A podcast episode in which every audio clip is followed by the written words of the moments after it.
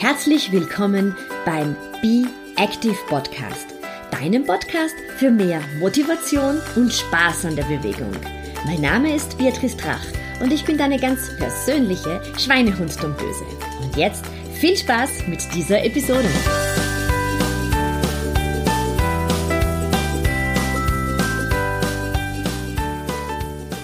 Hallo, hier ist Beatrice. Ich helfe dir mit meinen Fitness-Tipps und mit meinen individuellen Trainingsplänen dabei, körperlich, aber auch mental fit für deinen Alltag zu sein. Und zwar ohne große Diät, ohne großen Zeitaufwand, aber dafür mit viel Spaß und guter Laune. Herzlich willkommen zur aktuellen Episode und gleich vorweg, viel Spaß und guter Laune macht es mir natürlich auch, wenn du mir eine positive Bewertung, am besten eine 5-Sterne-Bewertung auf iTunes hinterlässt.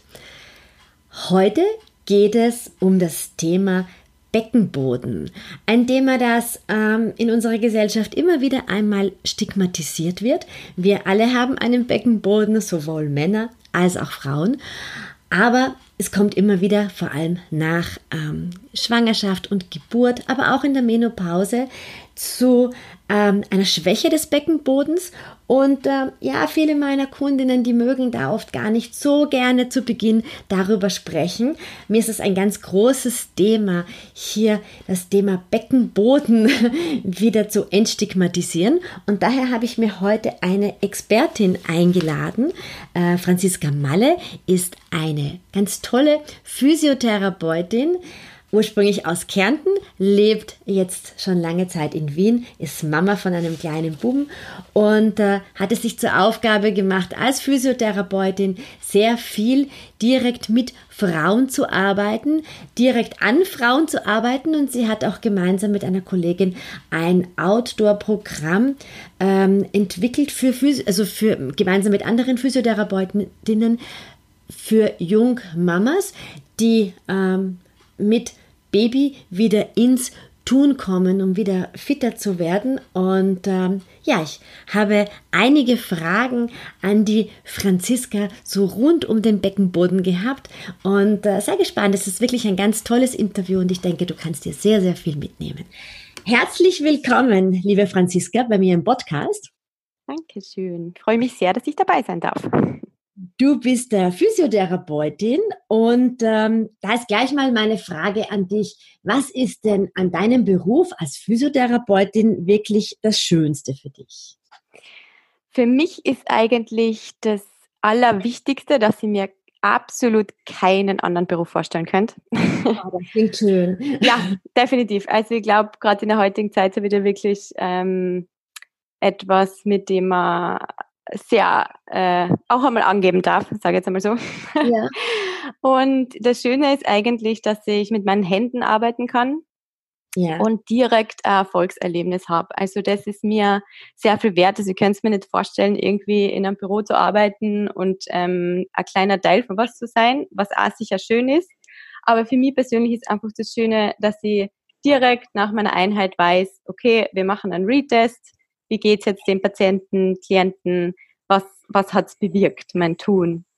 Und das nächste ist einfach das, dass ich total flexibel sein kann, dass ich rausgehen kann. Das sieht man eben auch schön an der Running Klinik. Wir haben da wirklich was gemacht, wo wir sagen, Running Klinik eigentlich deswegen, weil Physiotherapie einfach überall stattfinden kann. Und das wollen wir eigentlich damit da zeigen, dass man das auch wirklich draußen im Park machen kann, an der frischen mhm. Luft.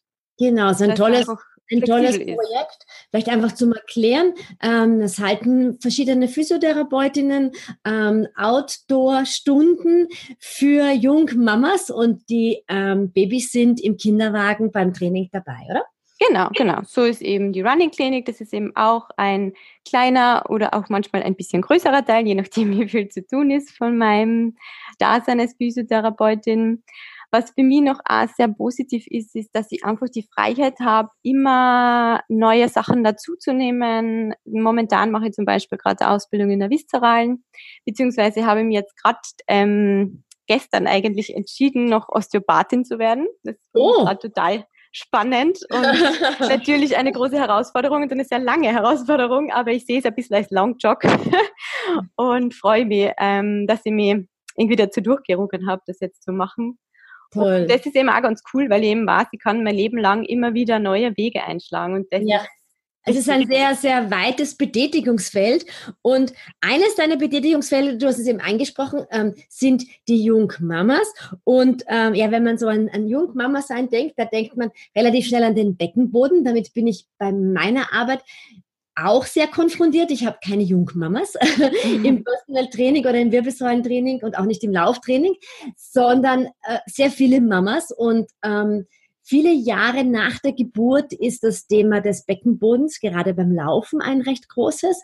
Ein Thema, über das die Damen am Anfang gar nicht so gerne sprechen. Also, dass ich dann versuche anzusprechen. Ähm, kurz zu erklären, einfach, dass beim Laufen oder beim Springen dann die Damen ähm, Urintropfen verlieren und sich dann natürlich ein bisschen unwohl fühlen. Und dass es auch immer wieder bei Kundinnen von mir vorkommen kann, die ähm, dann im Bereich der Wechseljahre auch wieder Beckenboden-Symptomatiken ähm, entwickeln. Kannst du uns als Physiotherapeutin kurz erklären, was die Aufgabe vom Beckenboden eigentlich ist und warum der für uns Frauen so eine Herausforderung manchmal darstellt? Gern. Also die leichteste Vorstellung einfach vielleicht einmal, dass man weiß, wo der eigentlich ist, das sagt der Name eigentlich ja schon, weil es ist wirklich der Boden von unserem knöchernen Becken. Ja. Das heißt, wenn man sich vorstellt, das ist wirklich der Abschluss vom Rumpf. Er tragt wirklich all unsere Organe. Er schützt vor allem unsere Organe. Er arbeitet sehr eng mit der Bauchmuskulatur und mit der Rückenmuskulatur zusammen, was eben auch immer sehr spannend ist zu wissen, dass man eben eigentlich im Körper überall Muskelschlingen hat. Es funktioniert alles eigentlich miteinander. Genau, ja, das denkt man oft gar nicht, wie ja, sehr total. Körper miteinander verbunden ist. Ja. Genau.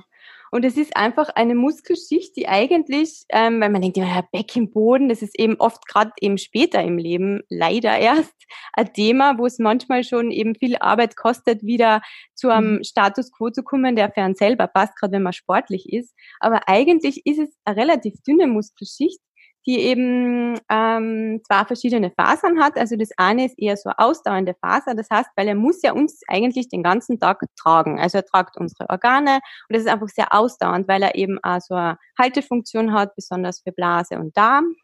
Und das macht er ja den ganzen Tag.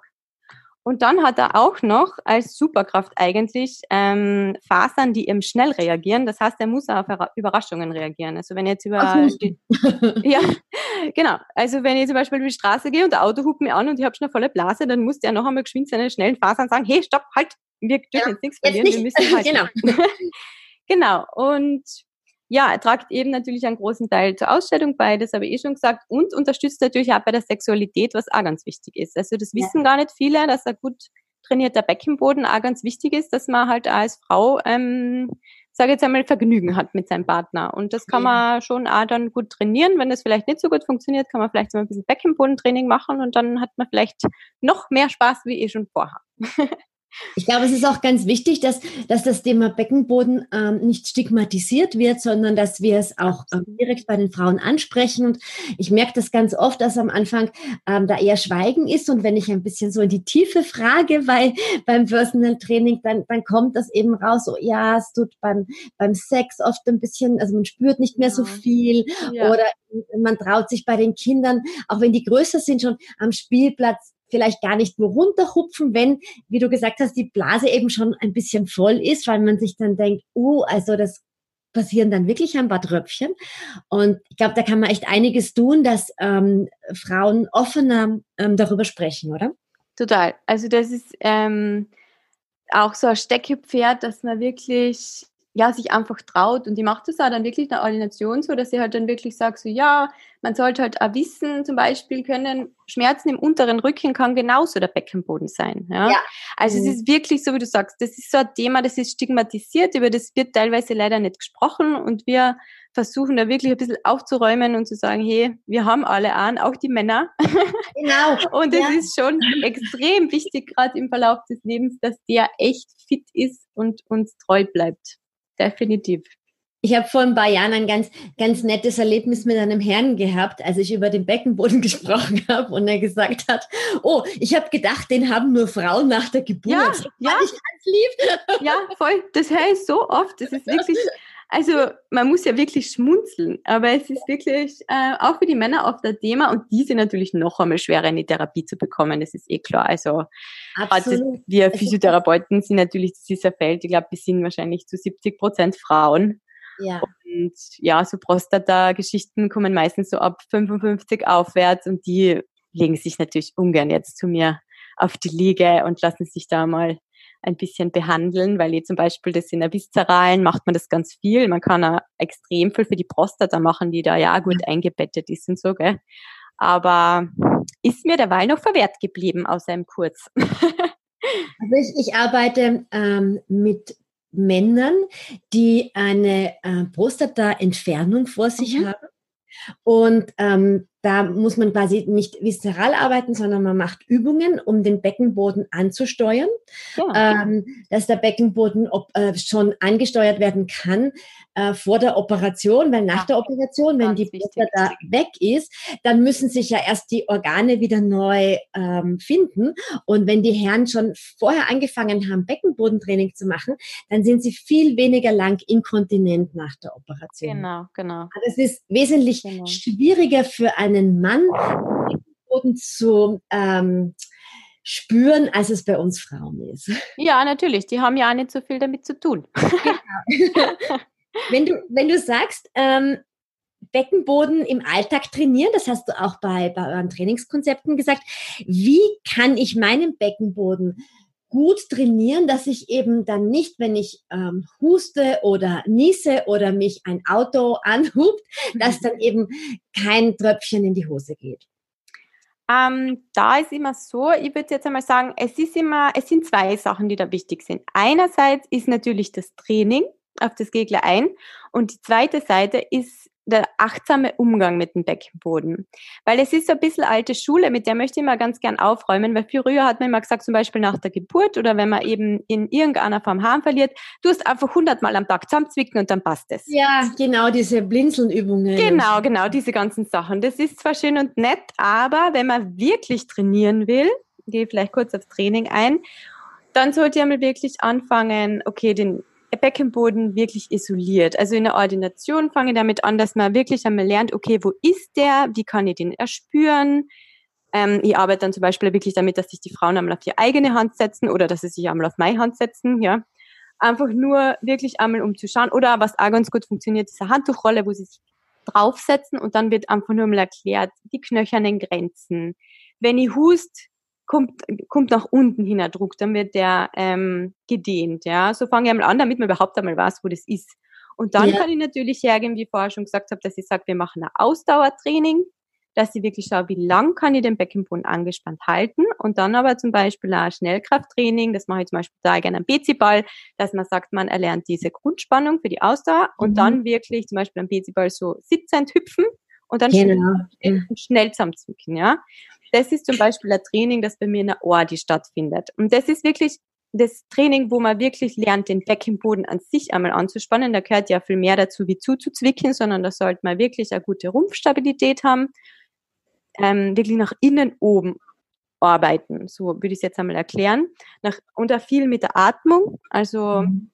bei der Ausatmung kann man sich vorstellen, die Luft geht aus der Lunge heraus. Dadurch heben sich die Organe und das zieht mir natürlich auch den Beckenboden mit, weil wie wir vorher schon gehört haben, ähm, tragt er ja die Organe. Ja. Und bei der Einatmung habe ich natürlich das umgekehrte, Luft kommt in die Lunge, das Zwerchfell geht nach unten, die Organe gehen nach unten und der Beckenboden wird auch ein kleines Stück gedehnt. Ja, also mit der Atmung muss man dann auch gut schauen, dass man immer in der Anstrengung ausatmet, jetzt einmal im Allgemeinen gesagt, und das nächste große, was dann im Training natürlich noch dazu gehört, ist eben so diese ganze Rumpfkapsel, wirklich die tiefe Rumpf. Ja, das Core-Training. Das, das Core-Training, genau. Und die Faktoren einmal ähm, gut zusammenspielen, dann kann ich einmal vom Beckenbodentraining sprechen. Und das, kann, das adaptiert man dann natürlich, je nachdem, was für ein Sport die Frau oder der Mann macht ähm, wie schaut der Alltag aus und so weiter. Das ist einmal die eine Sache und mit dem Alltag komme ich eben zu diesem achtsamen Umgang, weil es nutzt mir natürlich nichts, wenn ich sage, okay, ich mache jetzt 30 Minuten jeden zweiten Tag mit Training und der Rest ist egal. Aber wichtig ist eigentlich auch, dass ich vor allem im Alltag schaue, wie schaut's aus mit meiner Haltung. Der Beckenboden mag ganz gern, wenn ich wirklich eine gerade Haltung habe, Das heißt, ich schaue mal, wie sitzt die Person, was hat die für einen Beruf. Ja? Ja. Also gerade sitzen. Wie ähm, werden die Beine verschlungen? Genau, genau. Wenn man dann eben sitzen tun wir natürlich ja auf der Toilette. Ja, meistens ja. ja. Meistens ja, ja, unterwegs vielleicht nicht so ganz gemütlich, aber wenn ich zu Hause auf meiner eigenen Toilette wirklich sitze, gibt's halt auch so Tipps, dass ich eben schaue, es heißt halt wirklich beim Stuhlgang Po ins Klo, beim mhm. Haarenlassen eher gerade sitzen. Das sind eben auch so Sachen, wo ich wirklich drauf schauen kann, dass ich ähm, meinem Allesgönner, Könner Beckenboden eigentlich den unterstützt in seiner Aufgabe, ja. Das Gleiche und dass dann, ich nicht permanent aufs Klo laufe. Genau, genau, genau. Weil wir so ein bisschen früher erzogen worden sind, ähm, als Kinder immer, wenn, wenn wir das Haus verlassen, dann müssen wir auf jeden Fall noch einmal auf die Toilette. Auf die Toilette, gehen. na klar. Sowieso. Und es ist aber wirklich sehr an, also es ist, bei mir zum Beispiel ist es wirklich im Kopf sehr verankert und es ist sehr schwierig als Erwachsener, das wieder loszuwerden. Natürlich. Also ich, ich, ich mache es ja eigentlich ganz gleich. Also mein Sohn ist auch gerade dabei, sauer zu werden und natürlich sage ich dann immer, musst du aufs Klo? Gehen wir noch einmal aufs Klo? Ja, natürlich. Also das macht Weil ja keine Lust, automatisch weiter. Minuten schon wieder mit dem Kind irgendwo ja. stehen bleibst. Und, genau, ja. genau. Und was auch ganz wichtig ist, das würde ich gerne noch ähm, dazu sagen, ist auch die Entlastung vom Beckenboden. Da sind viele immer ganz überrascht, weil die meisten, die ihr Haaren verlieren, denken sich, da ist zu wenig Spannung. Aber manchmal ist ja das Problem, dass zu viel Spannung ist oder der einfach überfordert ist. Und deswegen darf man auch einmal zehn Minuten wirklich am Rücken legen, Füße hochlagern, Polster und das Becken und der darf wirklich einmal chillen und darf einmal, muss einmal nicht tragen, sondern darf einfach liegen und ja, sich entspannen. Das ja, ist ganz wichtig. Ja. ja. Also so ist so ein bisschen das Training wichtig und vor allem auch der Alltag, weil den habe ich halt jeden Tag und da muss ich schon schauen. Genau, ja, genau. Du sollst es ja im Alltag integrieren. Ähm, ich habe einmal so gelernt und mache das auch immer wieder, wenn ähm, Damen gar nicht wissen, wie sie, also wie sich der Beckenboden anspürt, dass ich sage, man saugt mal auf dem Daumen so an. Mhm. Und dann hebt es sich ja auch so ein bisschen. Also dann kann man es auch so ein bisschen erspüren. Ja, total. Vor allem ist ja ähm, die Gaumenmuskulatur, das Zwerchfell und der Beckenboden eigentlich die einzige Muskulatur im Körper, die so waagrecht liegt und die ja. arbeiten wirklich gut zusammen. Also über die Zunge, ich sage das auf dem Lauftraining, wenn man so das Gefühl hat, irgendwie, na, es ist zu wenig Spannung da, Zunge an den Gaumen drücken. Und eben, ein Daumensaugen, das habe ich noch gar nicht gekannt, das ist voll gut. Ja. Es ist, es, also das, das ist für viele super. wirklich ganz klar, wenn sie stehen und ich sage, so ein Saug an den Daumen und dann sagen sie, ah, jetzt weiß ich, wo der ist, weil das hebt sich ein bisschen hoch dann, ja. Total. Ja, das sind immer so gute Tipps, eben gerade für den Alltag, das, das, das funktioniert super. Jetzt ist der Beckenboden im Verlauf des Lebens, vor allem bei uns Frauen, unterschiedlichen Dingen ausgesetzt. Eine Geschichte ist natürlich die Geburt. Also einerseits einmal die, die Schwangerschaft ne? und dann nachher die Geburt. Und da muss er ja unterschiedliche Aufgaben erfüllen, oder? Definitiv. Also er ist ja schon einmal, wenn man jetzt so das ganze Leben nimmt, wenn man ja selber Baby ist, ist es ja eigentlich auch voll das Thema. Weil zuerst im Krabbeln hat man eigentlich eh überhaupt keine Belastung. Dann steht man auf, dann kriegt er plötzlich Belastung, dann wird man erwachsen, dann wird man selber schwanger und in der Schwangerschaft hat er dann wieder eigentlich eine sehr tragende Rolle, weil er muss halt dieses wachsende Gewicht tragen und verschlossen ja. halten. Ja. Und unter der Geburt muss er sich dann aber versuchen, also sollte er sich dann eben öffnen und hat immer die Überdehnung kurzzeitig. Ja? ja? Und dann ist eben die Kunst dahinter, dass man dieser Überdehnung dann wieder halt gut gegenwirken kann, damit man natürlich gut rückbildet und dann halt später dann so eben ab 50, 60 keine Probleme kriegt. Ja. Und das ist so ein bisschen die Kunst, ja.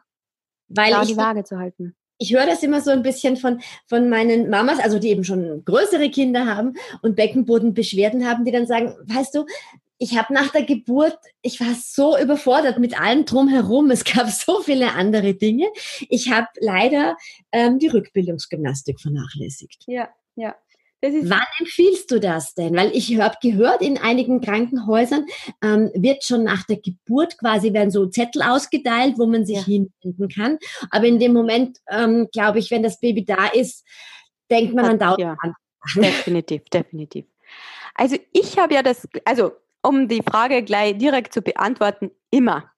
Immer, immer, immer sollte Rückbildung gemacht werden. Und vor allem auch, und das ist auch so ein Mythos, nach Kaiserschnitt. Ja. Weil die wenigsten bedenken das, dass ähm, viele Kaiserschnitte auch natürlich nach geplantem Kaiserschnitt, das ist wurscht, weil er hat er auch getragen und war auch brav und hat sich Absolut. einfach dieses. Das muss man immer dazu sagen. Ja, ja. Wenn die Damen mir erzählen, ja, ich hatte eine Kaiserschnittgeburt, sage ich, ja, aber du warst ja neun Monate schwanger. Ja, also, definitiv. Ja, oder, oder acht Monate, je nachdem wann das Baby kam. Aber es ja. hat sich, der Beckenboden hat ja auch ohne die Geburt schon einiges zu tragen gehabt durch die Gewichtszunahme. Genau, durch die Gewichtszunahme, das Becken verändert sich. Das ist, also das ist ja ein Wahnsinn in Wirklichkeit. Und was noch ist, ähm, das ist so der primäre Kaiserschnitt, eben der geplante und der ungeplante, eben der sekundäre Kaiserschnitt. Da ist es eben total oft so, dass ja die Kinder über Stunden im Geburtskanal hängen und mhm. das ist über Stunden eine volle Überdehnung für den Beckenboden. Und das ähm, wissen oder beachten eigentlich die wenigsten, dass das ja. echt eine mega Herausforderung ist. Und ja. deswegen umso wichtiger, ähm, eigentlich immer Rückbildung zu machen. Und wenn es ein Jahr später ist, es ist eigentlich egal. Also man sagt ja eigentlich, also Rückbildung hört nie auf, aber ähm, sie muss ja definitiv einmal anfangen. Und nach der Geburt kann man sich natürlich, wenn es funktioniert und wenn es passt, sich das Stillen ein bisschen zu Hilfe nehmen, weil durch das Stillen, durch das Ansagen der Brustwarze werden Hormone gebildet, die eben auf die Rückbildung wirken, wo sich wirklich die Gebärmutter zurückbildet.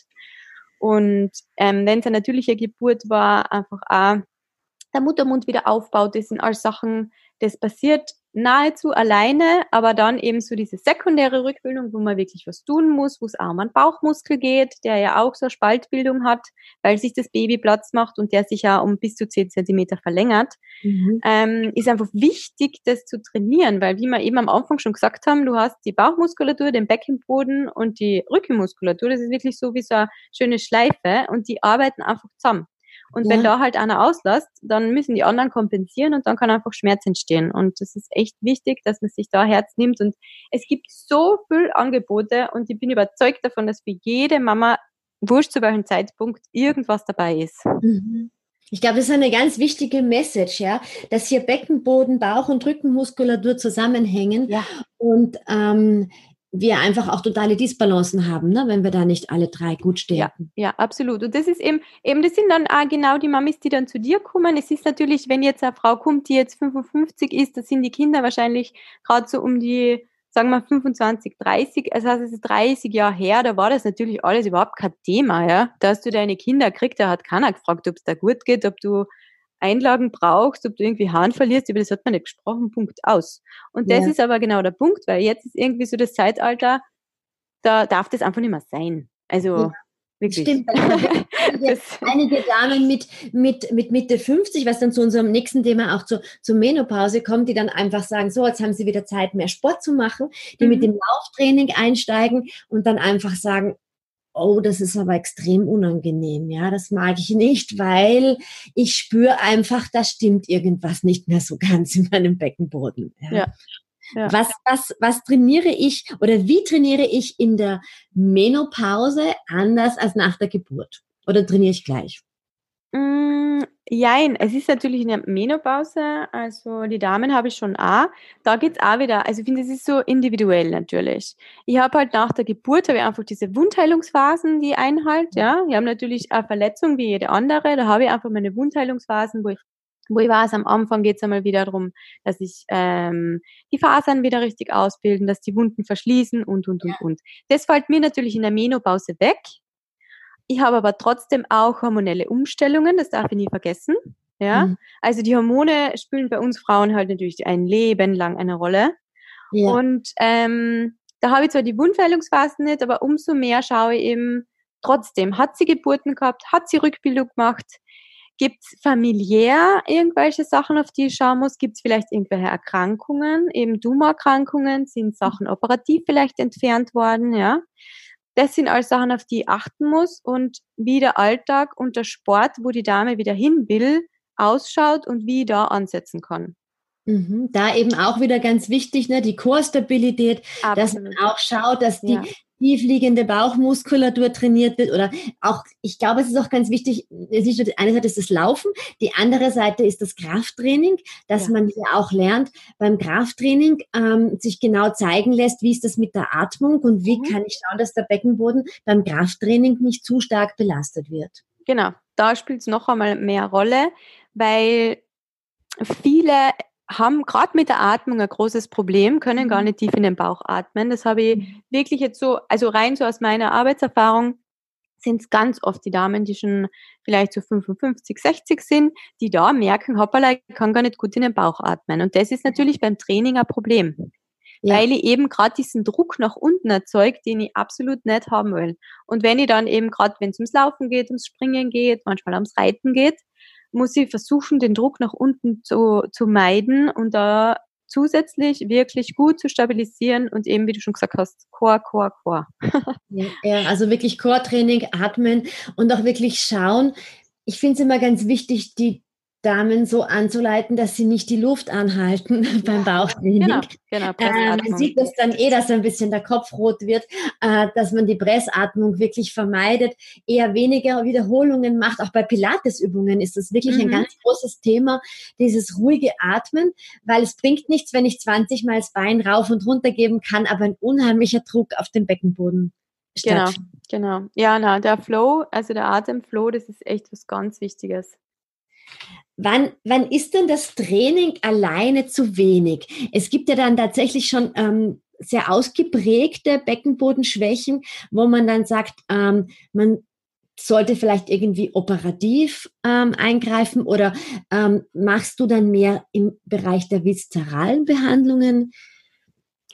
Ähm, das ist auch sowas, also ich sage operativ, prinzipiell immer erst, wenn wirklich alles andere ausgeschöpft ist. Ja.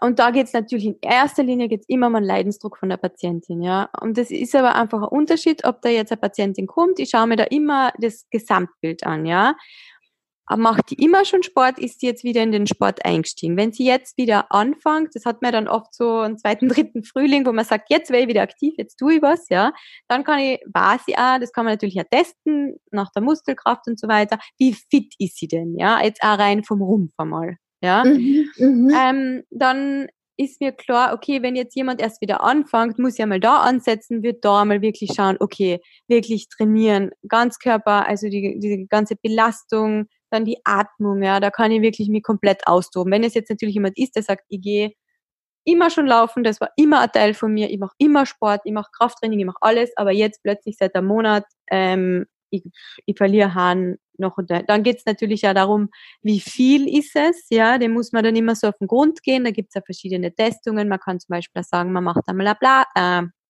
äh, ähm, ja eigentlich ein Blasentagebuch, ja. ja also okay. sagt Einfuhr, Ausfuhr, wie viel trinkt sie, wie viel verliert sie wirklich, das macht man einfach mit so Einlagen, dass man das messen kann, ja. Viele können das aber einfach so berichten, die wissen einfach, okay, ja es passiert mir ein, zweimal die Woche, genau wenn ich meinen Enkel aufhebe. Ja, ja okay. Kann man zum Beispiel daran ähm, ansetzen, dass man ähm, richtiges Heben übt, ja, genau. auch die richtige Atemtechnik. Genau, ist. genau. Und daran, ähm, da kitzle ich das so ein bisschen raus. Gell? Ob das so mhm. Sachen sind, wo man wirklich jetzt so viel verändern kann, dann machen wir das, ja. Und dann schauen wir uns das einmal an, wirklich über längere Zeit. Da sage ich dann wirklich, okay, wir nehmen uns jetzt wirklich zwei Monate Zeit und wir räumen mit dem Alltag auf wir machen einen Trainingsplan, wir schauen, was verändert sich, ja. ja. Und zusätzlich natürlich noch, ich schicke sie, ich schicke sie weiter. Also ich schicke sie sonst da wirklich, ähm, wenn es was ganz gravierendes ist, ähm, ganz gravierend ist immer eine Frage des Leidensdrucks von der Person selber, ja. Das ähm, bestimmt nicht ich, das bestimmt die Person wie hoch ihr Leidensdruck ist. Also das erarbeiten wir auch. Ich schicke sie entweder auch weiter zu einer Kollegin, die jetzt auch intern palpiert. Das mache ich persönlich jetzt derweil nicht. Ja. Ähm, lass da wirklich einmal vor Ort am Beckenboden schauen, ob es vielleicht Möglichkeiten gibt, dass sie sonst ähm, Geräte unterstützt trainiert. Da gibt es eben Elektrotherapie, dass man das, wenn es notwendig ist und wenn die Kollegin, also ich habe da so zwei, drei Therapeutinnen, ähm, wo, ich, wo wir gut zusammenarbeiten, wo man sich immer gut absprechen kann, dass man da schaut, dass man das sonst Geräte unterstützt dann noch macht. Mhm. Und sonst auch wirklich ähm, also zum Osteopathen schicken. Manche sagen, na, ich habe da einen Energetiker, ja bitte dann hingehen. Ja, also das sind ja alles Sachen. Biofeedback ist auch eine Möglichkeit, oder? Genau, Biofeedback sowieso, ja. Also das kann man eher gut in der Ordi machen. Da kann man Biofeedback gibt es ja auch so viele Sachen, die man machen kann. Also da schöpft man wirklich aus den Vollen, bevor man sagt, okay, jetzt ähm, Gynäkologe, der soll jetzt wirklich entscheiden und dann machen wir operativ was. Ja, aber das ist wirklich die letzte Instanz, weil ich finde, es ist auch so verankert in den Köpfen jetzt nicht nur beim Beckenboden, sondern bei allem ist manchmal so, ach, schneiden wir halt eine, nehmen wir mhm. außer und dann passt schon. Gell? Aber ja, das kann man ja schon sehr viel ähm, selbst machen und so eine Art von Eigenverantwortung. Genau, genau. Und man gibt halt dann gern ab die Verantwortung. Das ja, verstehe ich ja voll. Das liegt äh, ja. manchmal in unserer Natur, dass man sagt, na, jetzt gebe ich das wem anderen. Aber ich bin dann ganz froh, wenn sie es zuerst mir geben und wir das konservativ versuchen, in den Griff zu bekommen. Weil man kriegt es wirklich, man kann es wirklich gut in den Griff bekommen. Ja, sogar definitiv. mit kleinen, wenigen Übungen. Ja. Also kann so eben sogar in meiner sportwissenschaftlichen Beratung schon Übungen mitgeben, ja, wo die Damen im Alltag sagen, ja, das kann ich einbauen. Ja, das ist eben dieses Aufheben des Kindes oder Enkelkindes, ja. was, ja. in welcher Lebensphase man gerade ist. Das ist ein richtig toller Punkt, den man halt einfach mit Handeln und so dann auch üben kann. Und das voll. Kind ist halt die größere Handel, die man dann äh, hochhebt. Genau, genau. Ich mache das dann eine Ordi ganz gleich. Wir machen halt dann einfach Bücktraining, ja. Ja, Wirklich ja, so Sachen, körpernah, gerade Haltung, da kann man echt, man kann so viel verändern. Mhm, und in dem Moment geben sie mir ja auch eben die Verantwortung eigentlich in die Hand. Und ich versuche halt dann einfach Tools zu finden und Wege zu finden, wo man ja. das einfach mal verbessern kann. Und die meisten lassen sich dann gern drauf ein, weil solche Eingriffe, gerade am Beckenboden, das, das mag keiner gern und, und man ist oft froh. Und oft ist es schon viel besser, wenn man es einfach wirklich einmal ausspricht und wirklich einmal drüber reden darf, dass da ja. vielleicht wirklich nach unten hin, dass man nicht ganz dicht ist, sagen dann viele schon so scherzhalber und das hilft ja. halt manchmal so ein bisschen homo, äh, Humor, Humor dass man einfach Humor, zu bringen. Humor Aber, und, und, und, und, und das ganze Thema halt einfach ähm, sich spielerisch oder Humor ja. Definitiv. Also ich habe gerade heute nämlich so eine nette neue Patientin gehabt, wo ich mir gedacht habe, schau, die hat jetzt einfach alles so nett umschrieben und eigentlich recht stressfrei, wo man eigentlich weiß, das ist eigentlich ein Thema, das ist schon belastend auf den Alltag. Aber es braucht halt jeder so sei seine Ansprechperson, wo es passt. Und da muss man mhm. als Physiotherapeut oder eben als Sportwissenschaftler, finde ich, das Gefühl haben, passt es oder passt es nicht in unserer Arbeit. Und wenn ich merke, wir kommen nicht gut füreinander, dann muss sie auch so viel sein, dass ich der Patientin oder der Klientin sage, ich glaube, wir passen jetzt nicht so gut zusammen, aber ich hätte den, den und den Kollegen, ja. wo es vielleicht besser passt und wo sie es vielleicht eher probieren. Also Super. ich versuche es ja. eher immer so auf die Art und Weise zu lösen, bevor man dann gleich sagt, na, dann Operation und passt oder wie immer, ja, sondern versucht da wirklich aus den Vollen zu schöpfen und da alles dran zu setzen, dass das ohne irgendwelche Eingriffe geht. Wie machst du das ähm, zum Beispiel mit diesen Hilfsmitteln? Ähm, ich nenne sie jetzt Liebeskugeln. Ich glaube, sie haben verschiedene Namen. Ich ja. lasse das manchmal die Damen verwenden, einfach für ein paar Stunden beim Gehen, beim Nordic Walken zum Beispiel, einfach um wieder ein bisschen mehr Gefühl zu bekommen für den Beckenboden. Mhm. Ähm, ja, empfehle ich schon, wenn ich das Gefühl habe, dass es wirklich nur unter Anführungszeichen ähm, an der Spannung liegt. Ja, also ich schaue mir vorher genau. über mhm. die über die Viszerale halt an. Da kann man eben von außen hat man ganz viele Griffe, wo man schaut, gibt es vielleicht eine Asymmetrie im Beckenboden. Ja, das ist alles total legitim, weil das kann einfach über, ich habe jeden Tag eine schwere Tasche mit Laptop und ich trage die jedes Mal auf der gleichen Schulter. Warum sollte der Beckenboden noch schief liegen? Ja, ja? Wenn ja, das dann alles passt, dann kann man schon, und vor allem wenn die Frau das mag und sagt, ja, warum nicht, dann kann man schon eine Kugeln versuchen. Wichtig ist halt, dass die nicht so schwer sind, sondern dass genau, man, dass man leichter nimmt. Ja. Genau. Und halt darauf achtet, weil da gibt es ja auch verschiedene Formen. Manchmal ist eben die runde Kugel einfach auch natürlich leichter zu halten, weil es gibt da so ähm, okay, IX-Formen und so, das ist dann schon wieder schwieriger, dass man halt darauf hinweist und dass man das wirklich langsam startet. Also ja. da gleich eine Stunde drauf loswächst und sich denkt, genau, oh, ja, ja, ja. weil dann haben wir dann einen, einen hypertonen Beckenboden, der gar nichts mehr hergeben will. Das wollen wir natürlich auch nicht. Ja, ja. Aber ja, nein, definitiv, definitiv. Und auch ein Tipp, den ja immer gibt, wenn es Thema ist und wenn es möglich ist, einfach auch den Partner ähm, beim Sex so ein bisschen mit einzubeziehen. Und sie sagte wirklich, haben sie das Gefühl, dass sie, dass sie, dass sie ihren Partner festhalten können. Dann schauen mhm. immer alle mit so großen Augen, so wie jetzt, dass ja. man halt wirklich einfach vaginal den Penis halten kann. Ja. Das finde ich auch ein guter Test, weil wenn ich manchen sage, so ja, man kann ja einfach selber einen Finger zum Beispiel einführen und schauen, ob man spannen kann. Das ist manchmal ja. irgendwie so ein bisschen fremd oder man mag es einfach nicht. Aber das ist zum Beispiel auch eine gute Variante. Und vor allem kann ich dann ja meinen Partner fragen, merkst du einen Unterschied? Gell? Ja, genau. So und kann so, man eigentlich Beckenbodentraining gleich gemeinsam gestalten. Genau, genau. genau, also solche Sachen, ja, definitiv. Also Liebeskugeln wenn es passt, sicher. Also man kann, kann alles probieren. Man sollte da nichts irgendwie vor allem unausgesprochen lassen und nichts unversucht lassen, bevor man sich irgendwie unter das Messer legt. Ja. Mhm eine, das ist eine, eine sehr gute abschließende Message gewesen, wirklich hier alle Trainingsmethoden ähm, auszureizen, sich ja. äh, vom Physiotherapeuten beraten zu lassen, vom Trainer beraten zu lassen, der auch ein bisschen sich auskennt mit der Wirbelsäule, äh, eventuell zum Osteopathen zu gehen. Einfach das genau. Wichtigste, glaube ich, ist, anzusprechen, in sich reinzufühlen und einfach zu sagen, ich, ich glaube, da, da habe ich ein Problem und darüber kann ich auch sprechen. Und es ist auch eine ganz natürliche Sache, dass wir einen Beckenboden haben. Das ist halt ja. jeder. Und ich glaube, wir sollten hier einfach die, die Stigmatisierung der Beckenbodenschwäche aufheben. Ja, definitiv. Dafür bin ich auch. Also das unbedingt ganz, ganz wichtig. Super. Vielen, vielen Dank für deine Zeit. Ja, ich sag vielen Dank. Es war ein sehr nettes Gespräch, hat mir sehr viel Spaß gemacht. Danke dir!